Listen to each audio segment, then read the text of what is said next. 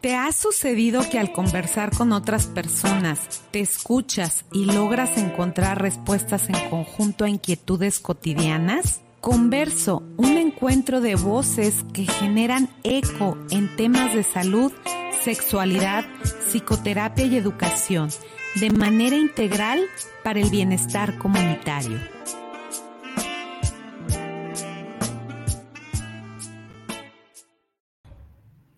Me da muchísimo gusto saludarles. Estamos aquí en Converso, voces compartidas, propuestas educativas que se orientan a transformaciones profundas para el bienestar comunitario. Y pues soy maestro Francisco Delfín, gracias por estar nuevamente en Converso. Mucho gusto, Claudia, es un placer. Pues querido maestro, aunque ya lo conocen, me gustaría un poco hablar de su semblanza. Él es médico cirujano por la Universidad Nacional Autónoma de México, es doctorante en sexualidad humana por la Universidad Nexium Culiacán, Sinaloa y Asociación Mexicana de Salud Sexual. Tiene maestría en educación sexual por el Centro Integral de Sexualidad y Educación Sexual por Jalapa, Veracruz. Es sexólogo educador por el Instituto Mexicano de Sexología. Y bueno, pues además de todo lo que realiza, él es miembro del grupo interdisciplinario de sexología GIS, miembro de International Society of Sexual Medicine, miembro de la World Association for Sexual Health y conferencista con experiencia nacional e internacional. Y maestro, pues muchas gracias. Hoy vamos a hablar de un tema interesante que es el instinto sexual y como usted sabe, siempre comienzo con un verso alusivo al tema. Y hoy vamos a hablar del falso, falso instinto. Las lunas me desobedecen, la marea retrocede. La naturaleza pregunta, pero mi cuerpo no responde. Ignoro la secuencia del deseo, la inevitable conclusión de un gran amor. Estoy sedienta en las palmas de mis manos, saciada y feliz entre las piernas. El frío se viste de calor, el calor gotea sombras de hielo, los ciclos me penetran, y tu voz, tu dulce voz marrón, otoño suave y tibio, resbala lenta por mis hombros.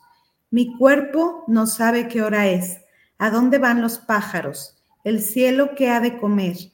Yo pataleo debajo de las sábanas, yo alargo esta niñez que se acabó, no entiendo nada, falso instinto, falso tiempo en el reloj, llena de comas y de arena, me susurro una canción. Muy interesante. ¿De quién es? Pues fíjese que es, se llama una muchacha que se parece a mí, pero no pone su, su nombre. Así se hace llamar y escribe también poemas. Interesante, interesante. Bueno, maestro, pues hoy vamos introduciendo este tema. Este es, es esta parte de saber que nacemos con capacidad innata de experimentar placer sexual, vamos también aprendiendo la sexualidad, tenemos así como varias dudas y cómo vamos introduciendo este tema del instinto sexual. Bueno, yo comenzaría diciendo que vale la pena tomar en cuenta que, que no todos los animales son humanos, pero todos los humanos somos animales. Entonces, eso por principio de cuentas.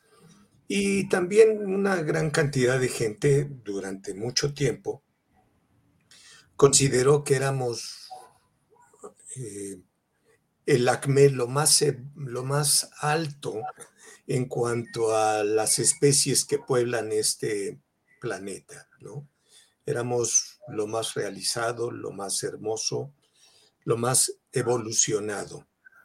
Y bueno, eso se maneja mucho, pero la realidad es que estamos emparentados pues con el resto de los seres vivos.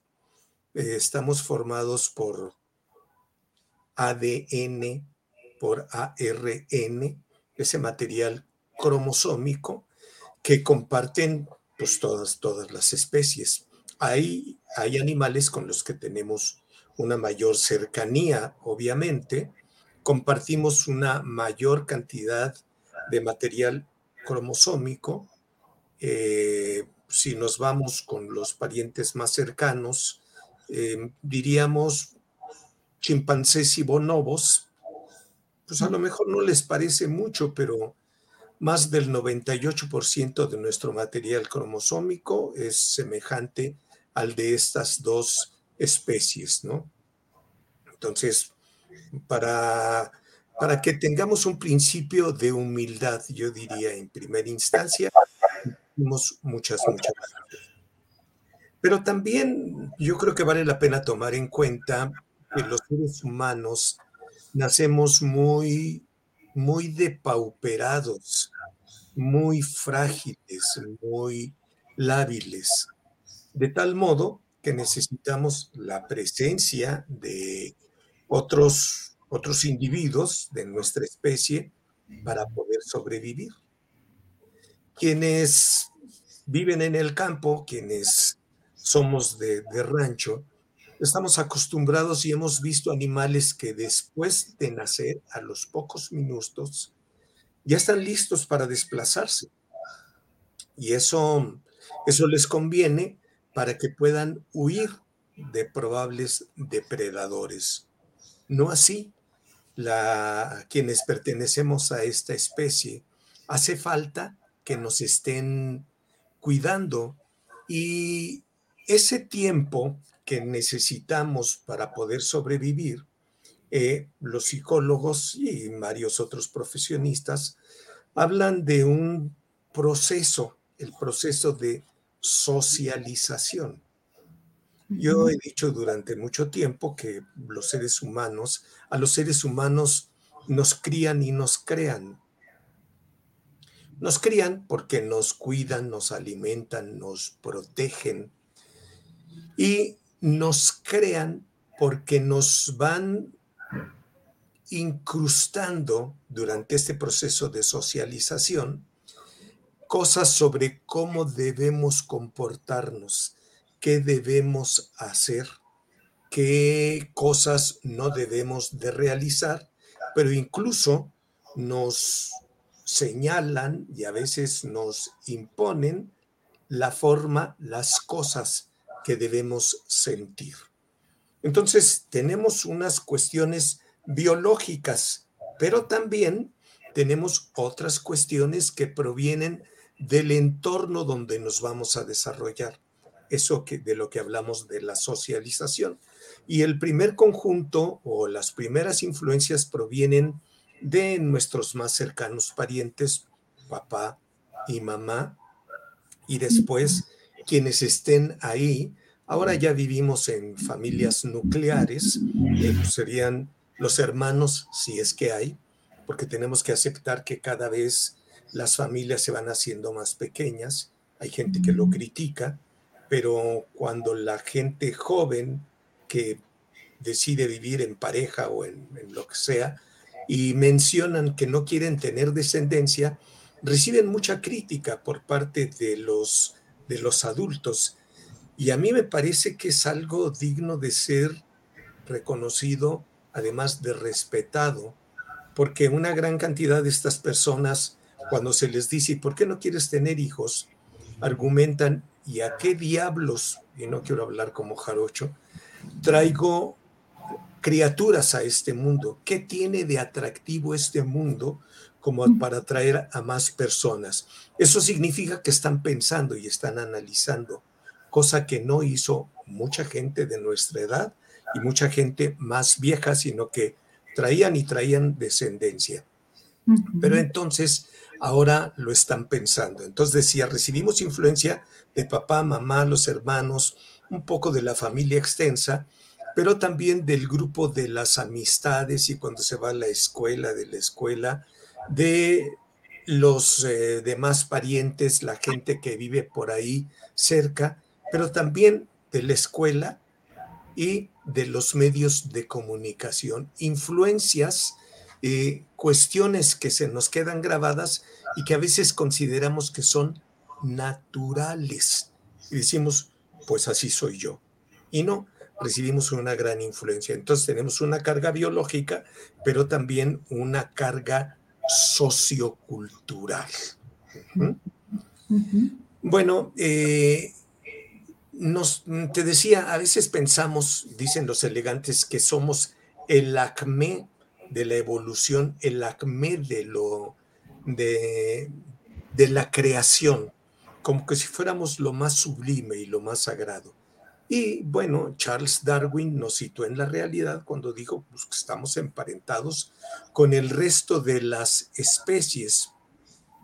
Y hablando de los instintos, se ha hablado de que los, que los seres humanos tenemos muchos instintos y entre ellos destacan el, instinto eh, de la supervivencia, el instinto maternal y el instinto sexual.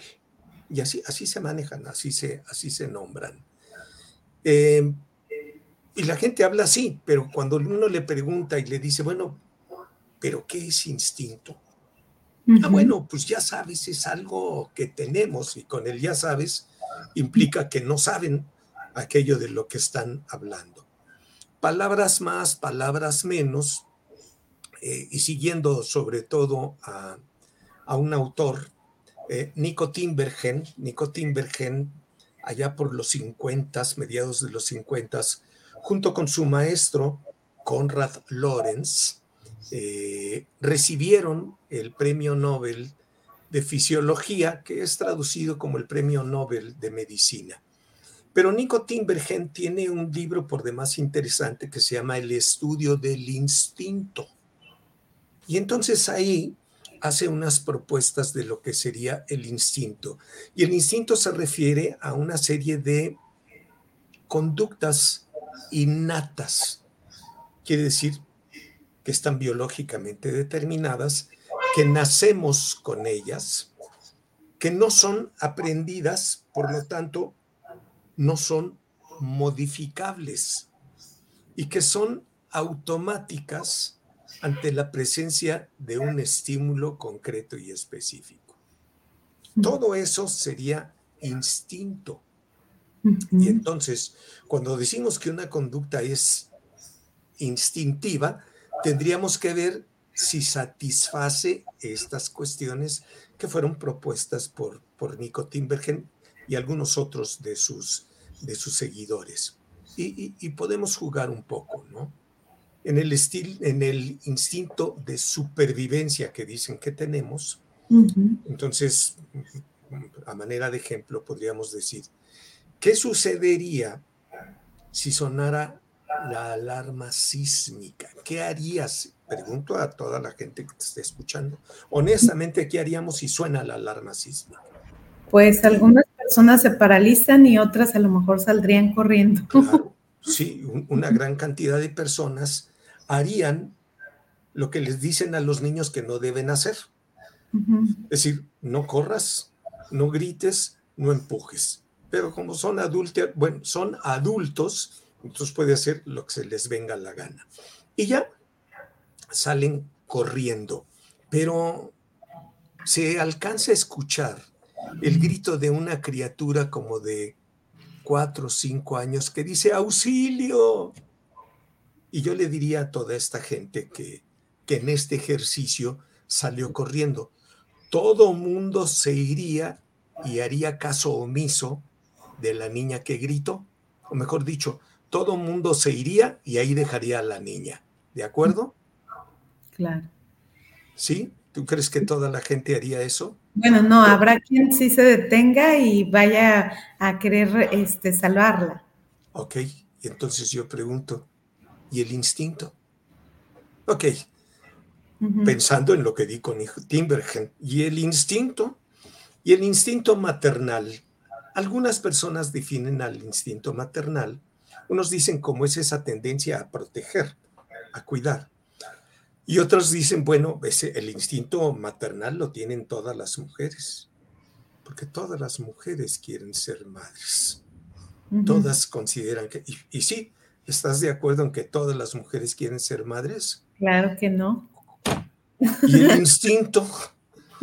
Y entonces, ¿y qué les pasó al instinto? Ok, y el instinto sexual, sería bonito que la gente aquí en tu programa pues nos dijera cómo definirían el instinto sexual. Y, sería por demás interesante porque algunos dirían, pues esa tendencia, esa fuerza irresistible que es querer entablar eh, un encuentro sexual y unos dirían con el fin de reproducirse, porque dirían, eh, como algunos pioneros de la sexología, el instinto sexual tiene como fin último la reproducción. Y entonces, si eso fuera, y tu programa estuviera en vivo, y tuviéramos el instinto sexual, pues podría ser un programa muy movidito, ¿no? Así, todo el mundo contra todos, ¿no? Porque ese es el instinto. Pero la realidad es que no hacemos eso. La realidad es que, pues bueno, lo vamos a ver a lo largo de esta disertación, pero no se hace tanto así. Entonces, eh, el instinto materno, por ejemplo, tan invocado, hubo una investigadora, Badinter, que tiene un libro que, así se llama, decía, eh, eh, porque era lo que se consideraba el instinto materno, es aquel amor que surge espontáneamente de toda madre a hijo, el cual es heredado genéticamente, ¿sí? Por eso las mujeres son las mejores cuidadoras posibles y las más adecuadas para esta cuestión. Eso es lo que, es, lo que se decía, Badinter nos, nos comunicaba. Pero la realidad es que no todas las mujeres, aunque hayan parido, aunque tengan hijos, se comportan de esa forma. No, y lo que, puede haber esta situación hasta de un rechazo, de sentir un rechazo hacia el bebé. Rechazo, maltrato y un montón de cuestiones que le dan una gran cantidad de trabajo a las psicólogas, a las terapeutas y que a veces desemboca en disfunciones de la sexualidad que nos permiten a quienes damos terapia sexual tener consultantes y tratar de hacer algo al respecto. Entonces, bueno, ya estamos empezando un poquitico a dudar de estas cuestiones del instinto sexual. Allá como por 1886, un señor llamado Richard von Krafft-Ebing publicó un libro que se llamó Psicopatía Sexual. Y en él eh, analizaba muchos comportamientos que después vamos a ver que tienen relación con esto, eh, que en aquella época denominaban como desviaciones, perversiones y aberraciones. Es decir, disertaba lo que se, em, se consideraba que eran criminales sexuales. Y él, él decía este, que el instinto sexual era una fuerza biológica y cuyo objetivo principal era la propagación, vine por un dulce porque se me está secando la, la garganta, era la propagación de la especie. Entonces decía, los seres humanos tienen ese instinto sexual y no está relacionado con cuestiones conscientes, es inconsciente, similar a lo que había dicho antes bueno, después lo que había dicho Nico Timbergen, perdón. Entonces decía, los seres humanos tienen eso. Pero si le pensamos, también existía, desde el punto de vista religioso, cuestiones en donde se señalaba que el objetivo, la meta final de la actividad sexual era la reproducción. Recordemos que en varios credos se decían cosas más o menos como creced y reproducíos. Y también se decía, eh, si dicen crecer y reproducíos y si dice el instinto sexual es para la reproducción, ya desde ahí nos pone a pensar, si es para la reproducción, esto significa que esa actividad sexual debe de realizarse solamente entre... El periodo que sea de fertilidad. Entre hombre y mujer. Ah, ok. En primera instancia. Y ya con eso se dejan fuera un montón de actividades eróticos sexuales, ahora las denominamos así, que eran consideradas pecaminosas. Claro. Y muchas de estas actividades, es decir, todo aquello que no conllevara a la reproducción en una actividad sexual, estaba considerada como Mal pecaminosa, ¿sí? algo que no debería de hacerse y se castigaba de muy fuertes maneras.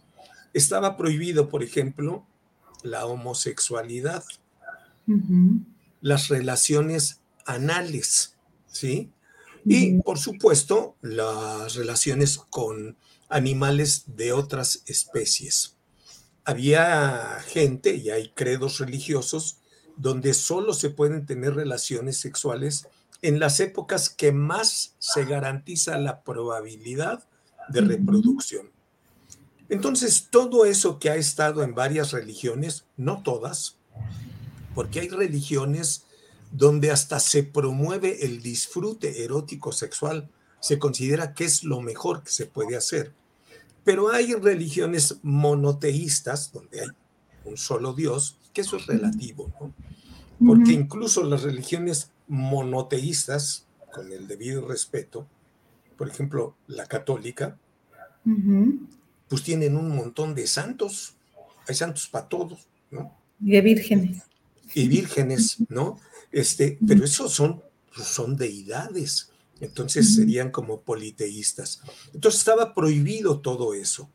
Y eso que existía en las religiones, allá como por el siglo XVII y XVIII, empezó a ser tomado sobre todo por el gremio médico y lo pecaminoso se convirtió en patológico. Es decir, todo aquello que era pecado se convirtió en enfermedad. Y si se convierte en enfermedad, cabe la probabilidad de que pueda ser curado. Y lo van a curar pues, los médicos. Y después se anexaron los psicólogos y coaches y esta, estos gremios que crecen más y más. Pero bueno, es en el siglo 1886, sobre todo siglo XIX, cuando esas actividades, perversiones, desviaciones y aberraciones se convierten en enfermedades. Todo lo que no eh, se dirige hacia la reproducción debe ser considerado como perverso, decía Richard von Krafft-Ebing y un montón de, de, seguidores, ¿no? Eso para ir comenzando. Eh, se hablaba de instintos que no iban hacia lo natural, pero quizá el más espectacular, el más llamativo, era ese instinto contra natura que ahora conocemos como la homosexualidad, ¿no? Eh, e, era, era considerado una enfermedad, en la actualidad ya no, pero durante bastantes años se consideró que las personas homosexuales, sobre todo homosexuales hablando de hombres, eran perversos, eran como parásitos, como degenerados, como criminales, enfermos de los cuales había que cuidarse, porque a veces hasta se insinuó que podían transmitir eso. Recuérdese cuánta gente estaba en contra de que un individuo homosexual diera clase, porque podía contagiar a las criaturas, ¿no? Así como, como la COVID, ¿no? Entonces, si es homosexual, pues va a haber un montón de niños homosexuales. Y ahí es donde no le pensamos, porque yo le decía a alguna persona, aceptando sin conceder, como dicen los abogados, supongamos que es cierto lo del contagio de la homosexualidad. Bueno, entonces que no hay un maestro porque puede contagiar a las criaturas. Digamos que es cierto. La pregunta sería, ¿por qué hay criaturas que son homosexuales y no se contagian de la heterosexualidad de sus compañeritos y del profesor y de todos los amigos, ¿no? Pero eso no lo aceptan, van a tener un montón de excusas. Dentro de los pioneros de la sexualidad, la primera camada de estos individuos, que fueron sensacionales porque aportaron muchas cosas, como todo mundo, hubo algunas que no eran ciertas, que no eran exactas, pero había algunos que pensaban que sí, que la homosexualidad, por ejemplo, era una patología. Krafft-Ebing, Fleischmann, Westphal, Kraepelin pensaban esas cuestiones. Pero ahí mismo, o dentro de esa, en esa misma época, había otros individuos que a mí me parecen maravillosos, como Bloch, Ivan Bloch, un extraordinario, extraordinario dermatólogo berlinés, Henry Havelock Ellis, un inglés, Albert Moll y sobre todo Magnus Hirschfeld, que decían, no, eso no es cierto, nada de que instinto, nada de que nada, son homosexuales. Y hablando de las perversiones eh, que ahora las conocemos como parafilias, se hablaba de la necrofilia, de la, por supuesto, de la zoofilia, del masoquismo, del sadismo, y se decía todo eso es terrible. Ivan Bloch decía, quienes afirman que existen estas perversiones son individuos que no han viajado, que no han entablado comunicación con otras culturas y no han leído, porque en todas las épocas de existencia de los seres humanos han habido ese tipo de comportamientos que no necesariamente les han causado mal. Magnus Hirschfeld, un médico también alemán, durante mucho tiempo viajó por varios países del mundo, entre ellos Rusia, China, eh, tratando de que se reconociera que la homosexualidad, él hablaba del tercer sexo, se reconociera que no eran personas enfermas ni criminales, sino que eran seres humanos. Todo para tratar, sobre todo en Alemania, que se erradicaran leyes por las cuales podían ser castigadas estas personas. Hubo un tiempo en que los homosexuales fueron condenados a muerte y todavía a mí me llama mucho la atención que, por ejemplo, en el pasado Mundial de Fútbol, eh, la FIFA hermosamente criticaba mucho a los estadios mexicanos porque cada vez que iba a despejar el portero de otra selección nacional, pues gritaban, puto, ¿no? Y decía la FIFA, eso es una agresión. Y sí, es una agresión. Y entonces amenazó con castigar a México, incluso con retirarlo del Mundial, porque era inadmisible eso. Y eso me parece bellísimo. Sin embargo, me llama la atención que el Mundial de Fútbol se realizó en Qatar. Mm. En Qatar, donde la homosexualidad no es aceptada y donde las mujeres pues tampoco son muy, muy respetadas. Entonces, pareciera que a veces hay una doble cara por una gran cantidad de personas. También hubo intelectuales muy interesantes que estaban en contra de esto de que la homosexualidad era una enfermedad. En aquella época destacan Oscar Wilde, André Gide y, Marcel Proust. Entonces, no se aceptaba esta cuestión, pero tuvieron que pasar muchos años. Entonces me regreso. Se consideraba que el instinto sexual era, tenía que ver con ese impulso que lleva a los individuos a querer reproducirse. Y ching, pues a lo mejor no están así.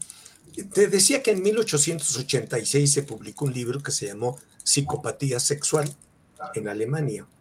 Pero hay que señalar que en 1844, es decir, 20 años antes, hubo un libro con el mismo nombre, pero se publicó en Rusia, ¿sí?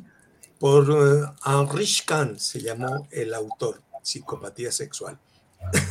y Heinrich Kahn también hablaba de que el instinto sexual tenía que ver con la reproducción, pero él decía que esto acontecía en animales e incluso en plantas.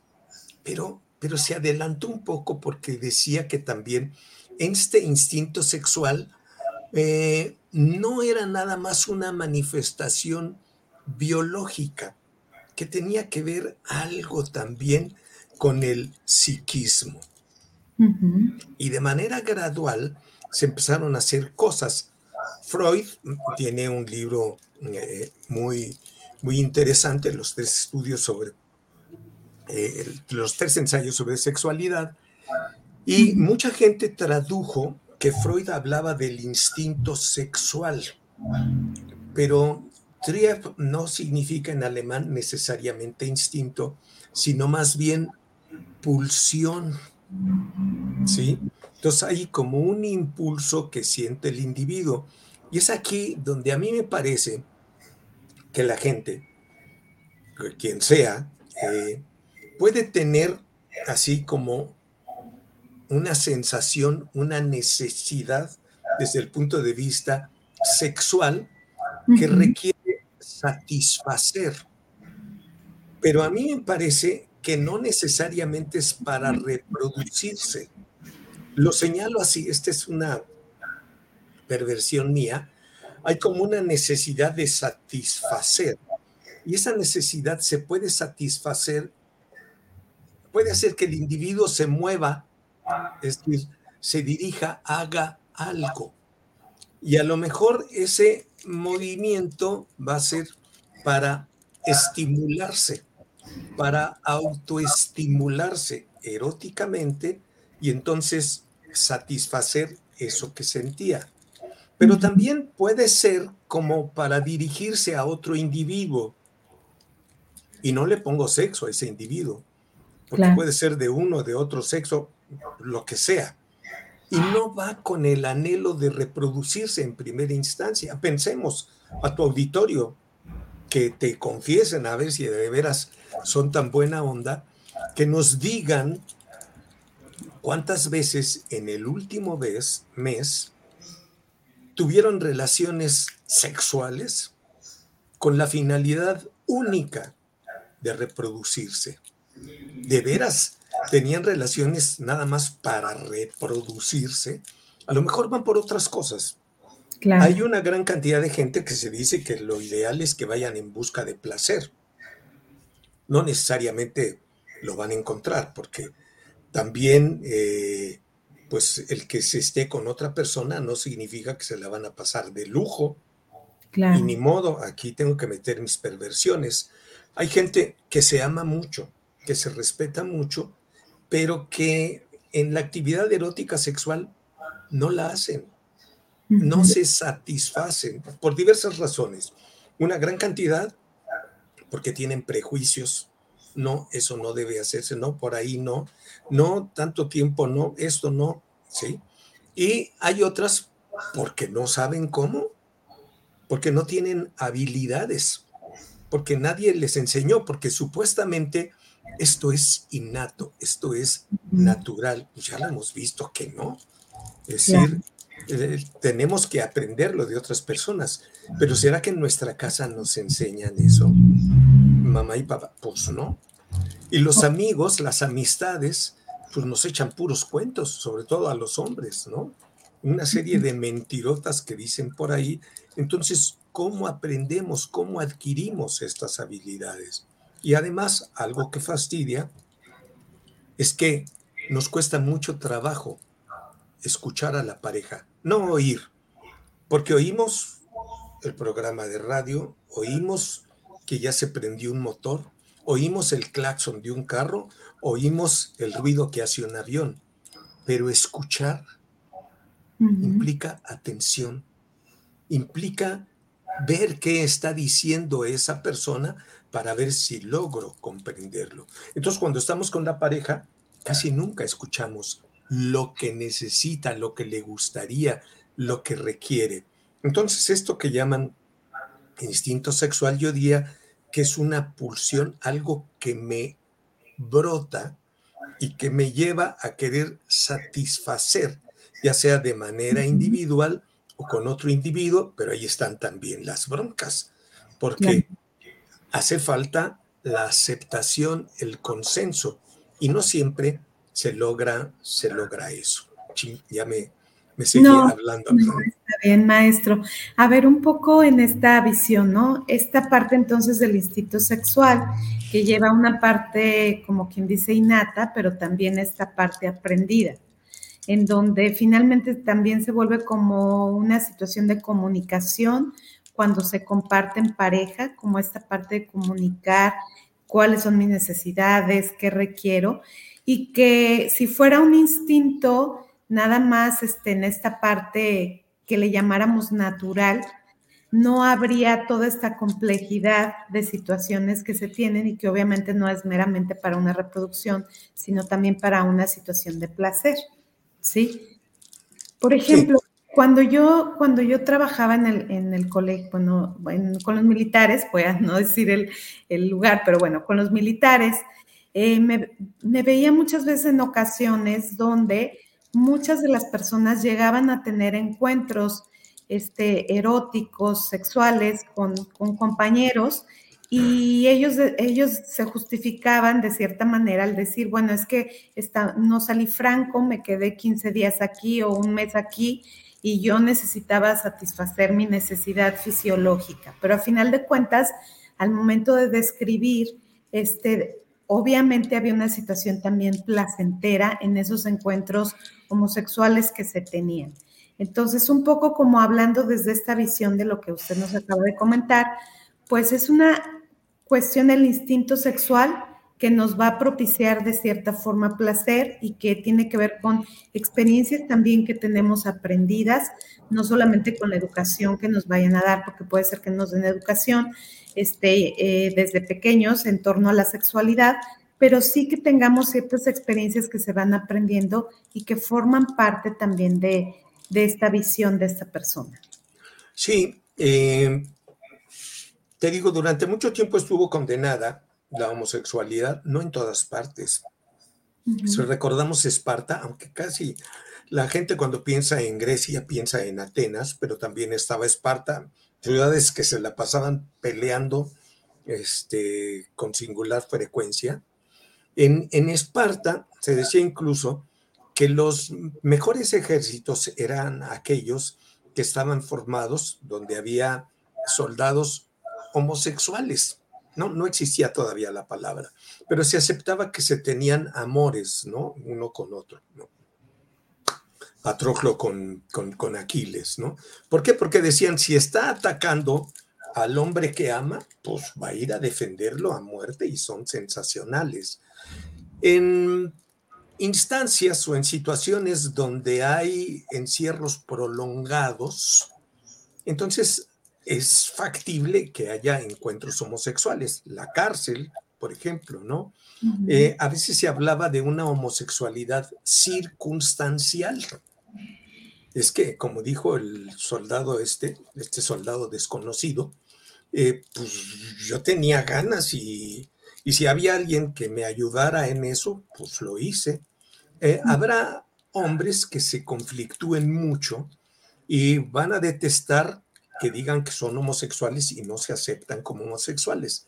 Se aceptan como hombres que tienen relaciones con otros hombres, como si fuera pecaminoso decir que alguien es, es, homosexual. Eh, el lesbianismo no ha sido tan criticado como la homosexualidad masculina. La homosexualidad masculina, te digo, algunas veces condenada a muerte, eh, el, lesbianismo no, porque para mucha gente hace falta un pene para que pueda haber actividad erótico sexual, lo cual es absurdo totalmente. A veces lo único que estorba es el pene, ¿no? Porque pues se para y se baja enseguidita y entonces aquel ya no sabe ni qué hacer, cuando en realidad se puede disfrutar de muchísimas maneras. Y otra vez aquí, si se va en un encuentro erótico sexual, digamos dos individuos para hacerlo tradicional, pues pueden disfrutar de muchas maneras y también recalcar, insistir que no únicamente con la estimulación a los órganos genitales y con los órganos genitales. Se pueden tener caricias de todo tipo. Se pueden tener caricias incluso que no sean físicas, ¿no? Caricias visuales, caricias verbales, caricias con detalles, etc., etc. Y que pueden colaborar para que la, para que la gente disfrute eróticamente. Entonces, ¿qué es lo que puede hacer la gente? Pues un montón de cosas. Con esto se le llamaba instinto sexual. Yo creo que no tenemos instintos, yo creo que tenemos pulsiones, deseos, apetitos, pero de satisfacer algo. También una cuestión, a veces se piensa que todo nace del individuo, ¿no? Ah, entonces tengo ganas. Y también se ha considerado que son los hombres los que tienen más apetito, ganas, pues es una falacia totalmente, no es así. Una gran cantidad de mujeres demandan, mujeres en relaciones heterosexuales, demandan en el consultorio o se quejan en el consultorio que no tienen suficientes relaciones eróticos sexuales con su pareja. Y a veces es el hombre el que no lo tiene, aunque se puede se puede sentir muy, muy mal. Rosemary Bason decía, quejándose de un modelo de la respuesta sexual propuesto por William H. Masters y Virginia Johnson en 1966. Ah, pues, Ellos hablaban y decía ella, tienen una curva de la respuesta muy lineal, excitación, meseta, orgasmo y resolución. Y decía Rosemary Bason, en las mujeres no es así. Y señalaba, junto con otros autores, que una gran cantidad de mujeres comienza sus relaciones eróticos sexuales sin deseo, sin apetito. A veces, pues, pues por complacer, para que ya se duerme este ciudadano o algo por el estilo, y a lo mejor ahí en esa actividad podía surgir hasta el apetito, el deseo y satisfacerse. ¿sí? Entonces yo por eso hablo de un impulso, un deseo, una apetencia erótico-sexual que no es instintiva, que puede tener algo de biológico porque lo siento. ¿Cómo lo voy a satisfacer? Todo eso pasa por acá, por mi cerebro y digo, lo voy a satisfacer de esta manera. Y si hay que entrar en contacto con otra persona, tengo que tomarla en cuenta para acordar. Claro.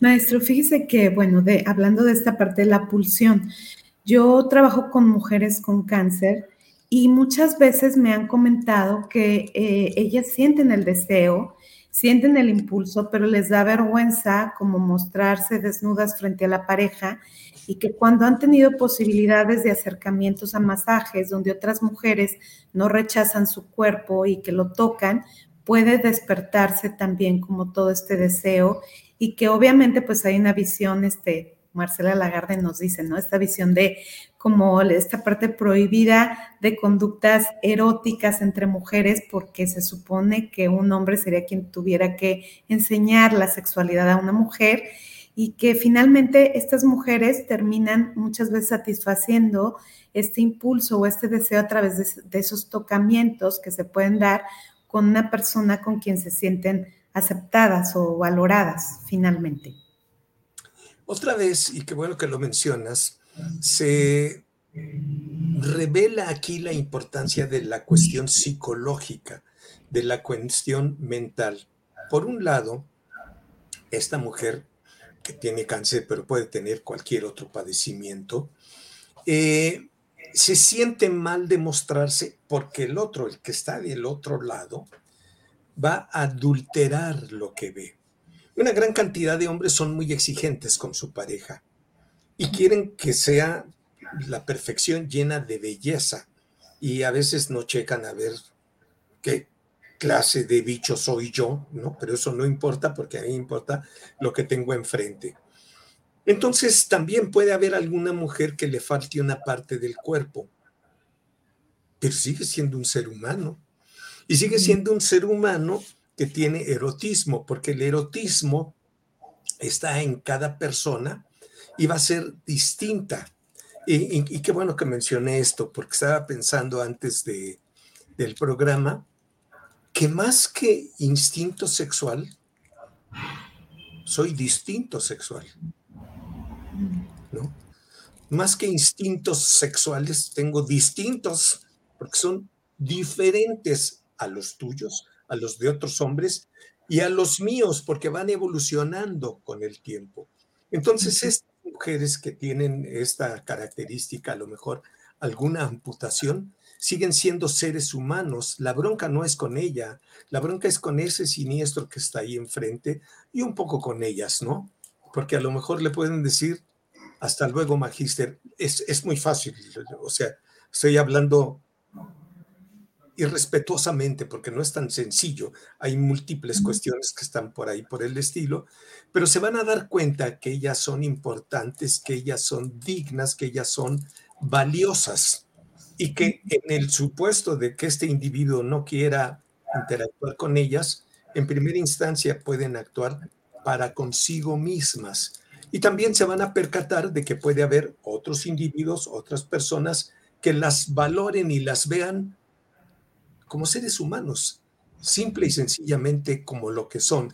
Y se van a dar cuenta que también pueden disfrutar, siempre y cuando tengan identificadas aquellas partes que son las que les producen mayor placer.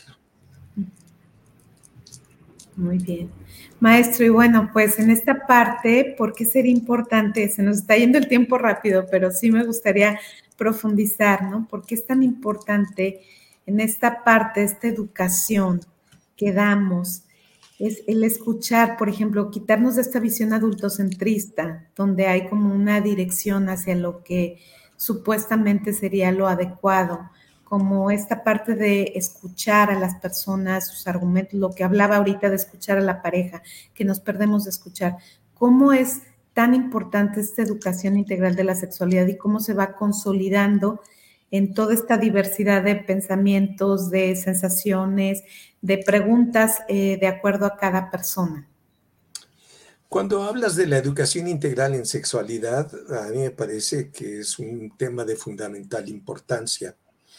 Y voy a insistir en que se debe de impartir desde la más tierna infancia. Es más, se está impartiendo desde la más tierna infancia. No hacen falta eh, estrategias como esta que estamos utilizando tú y yo para hablar de sexualidad con nuestra descendencia, ¿no? Se percata a veces la gente de que la, las primeras clases, voy a decir así, sobre sexualidad, las imparten desde casa con el ejemplo, con el ejemplo, no es que les digan, fíjate que tal, no, ¿cómo trato a mi pareja? cómo trato al resto de la gente, cómo me comporto en la casa, porque también educación integral en sexualidad no significa que se les tenga que hablar de cópula a los chavitos de 6, 7, 8 años, pero sí podemos empezar a hablar y hacer cuestiones, actividades donde niños y niñas sean tratados con el mismo respeto, donde niños y niñas sean responsables de atender a las otras criaturas, donde niños y niñas realicen labores que se van a percatar de que no tienen sexo, que no tienen género, que las puede hacer cualquier individuo, y donde les vamos a enseñar también a que identifiquen qué sienten, que traten de explicarse qué sienten, no que yo les diga qué sienten. Ah, pues estoy, me da miedo. Ah, bueno, ¿y ese miedo de dónde proviene? ¿Qué? Es decir, vamos Decía, le preguntaban a Miguel Ángel, ¿y cómo es que haces estas estatuas tan perfectas? Y él decía palabras más, palabras menos. Pues solo le quito al mármol lo que le estorba.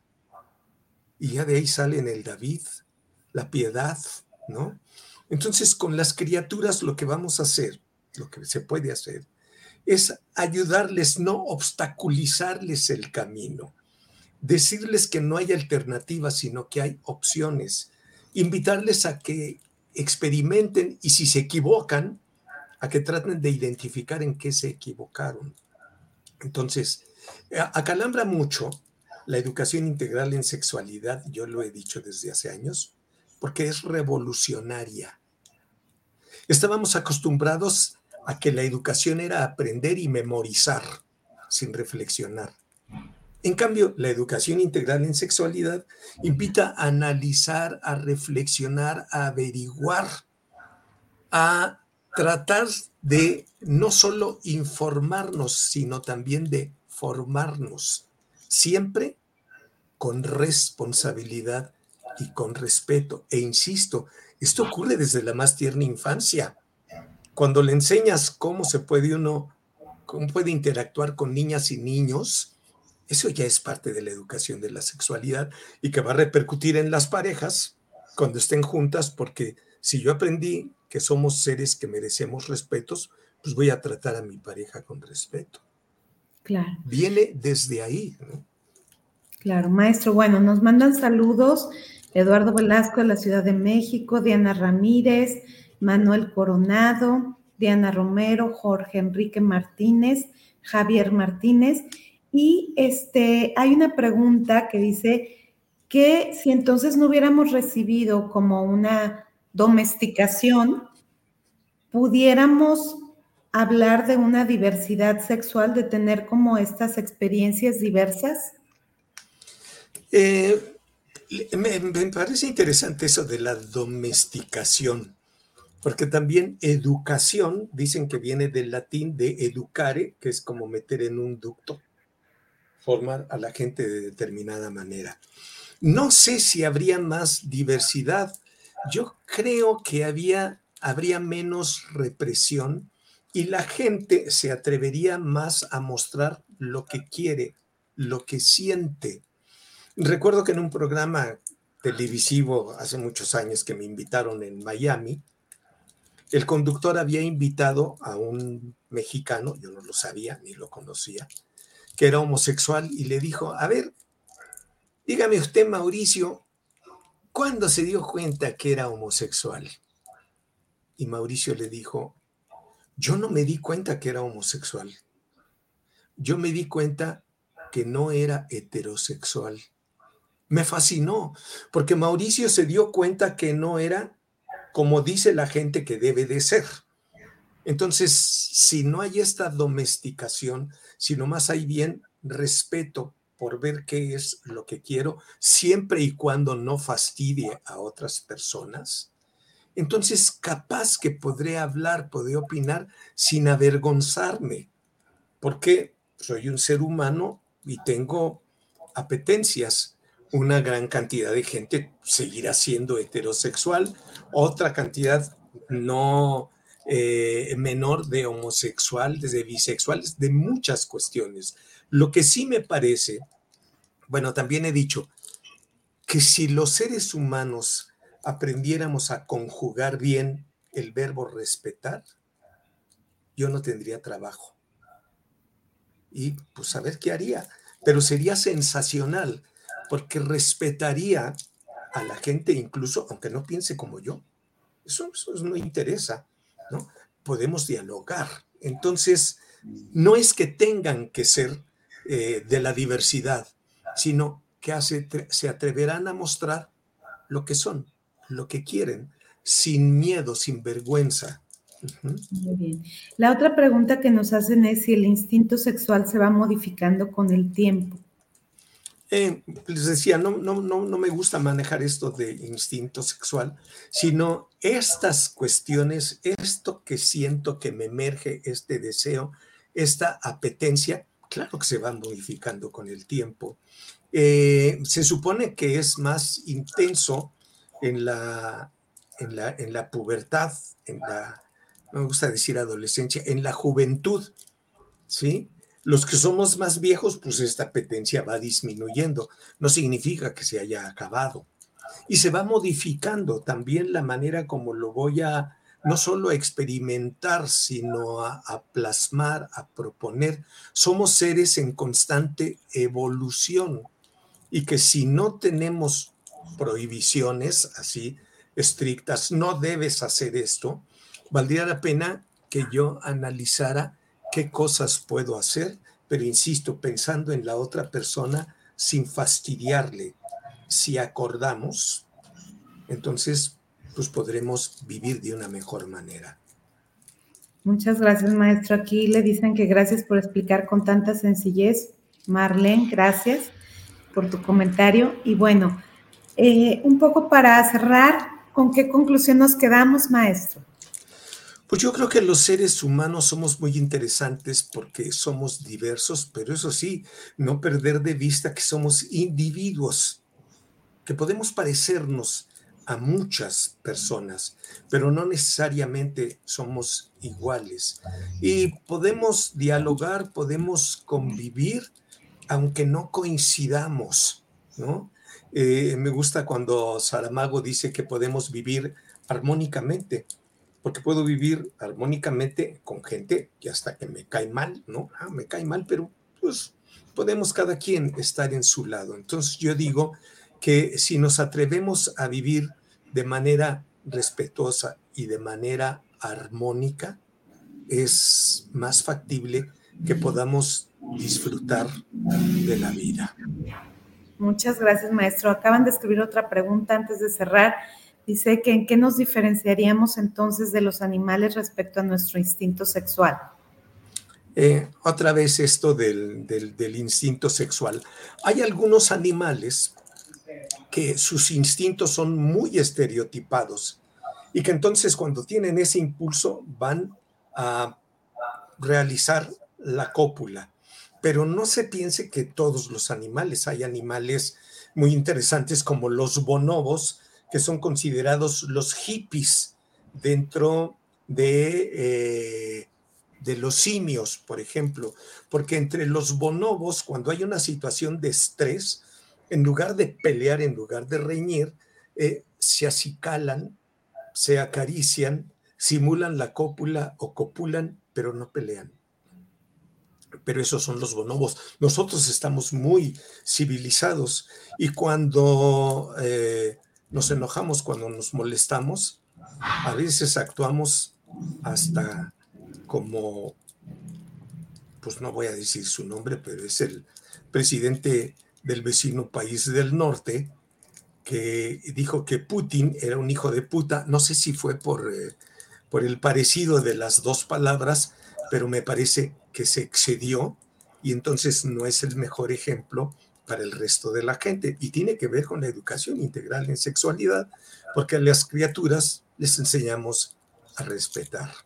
Entonces, hay animales que son muy estereotipados en su comportamiento y otros no tanto. Y los seres humanos tenemos esa, esa libertad. Si no, es, si no nos lo han prohibido mucho, porque también hay una gran cantidad de prohibiciones en lo sexual, y ni modo lo tengo que decir, más para con las mujeres que para con los hombres. Claro. Maestro, pues muchas gracias por su sabiduría que nos comparte y su generosidad al estar aquí. Eh, déjenos su dato, donde lo podemos buscar, también sus relatos que, que tiene en YouTube, que nos comente.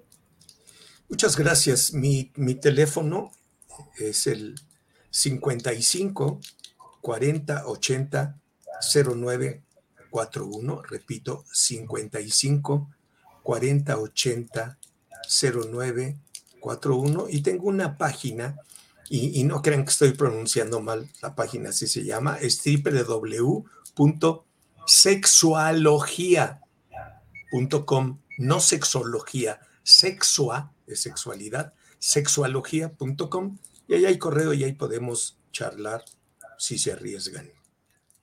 Muchísimas gracias, maestro, y bueno, gracias por estar viendo este programa de Converso. Gracias por sus comentarios que hacen aparte de manera externa, este, vía telefónica, y les agradezco que cada jueves estén aquí presentes en Converso en temas de sexualidad, psicoterapia, educación y salud, y con expertos y profesionales siempre desde esta visión científica y sobre todo con el compromiso de seguir haciendo una difusión de la sexualidad de manera vista desde esta educación integral de la sexualidad.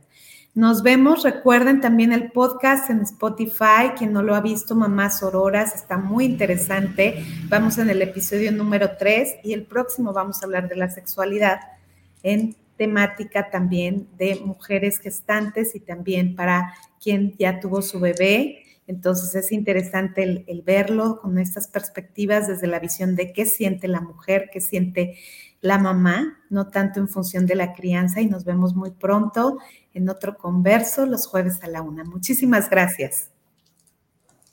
Buen día. Gracias, maestro.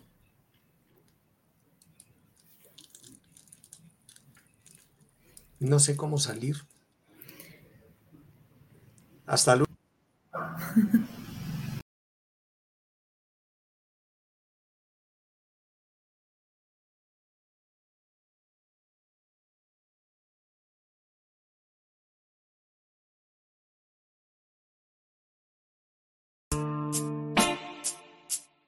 Gracias por acompañarnos en Converso, voces que se comparten, propuestas educativas que generan transformaciones profundas para el bienestar comunitario. Nos vemos cada jueves a la una de la tarde.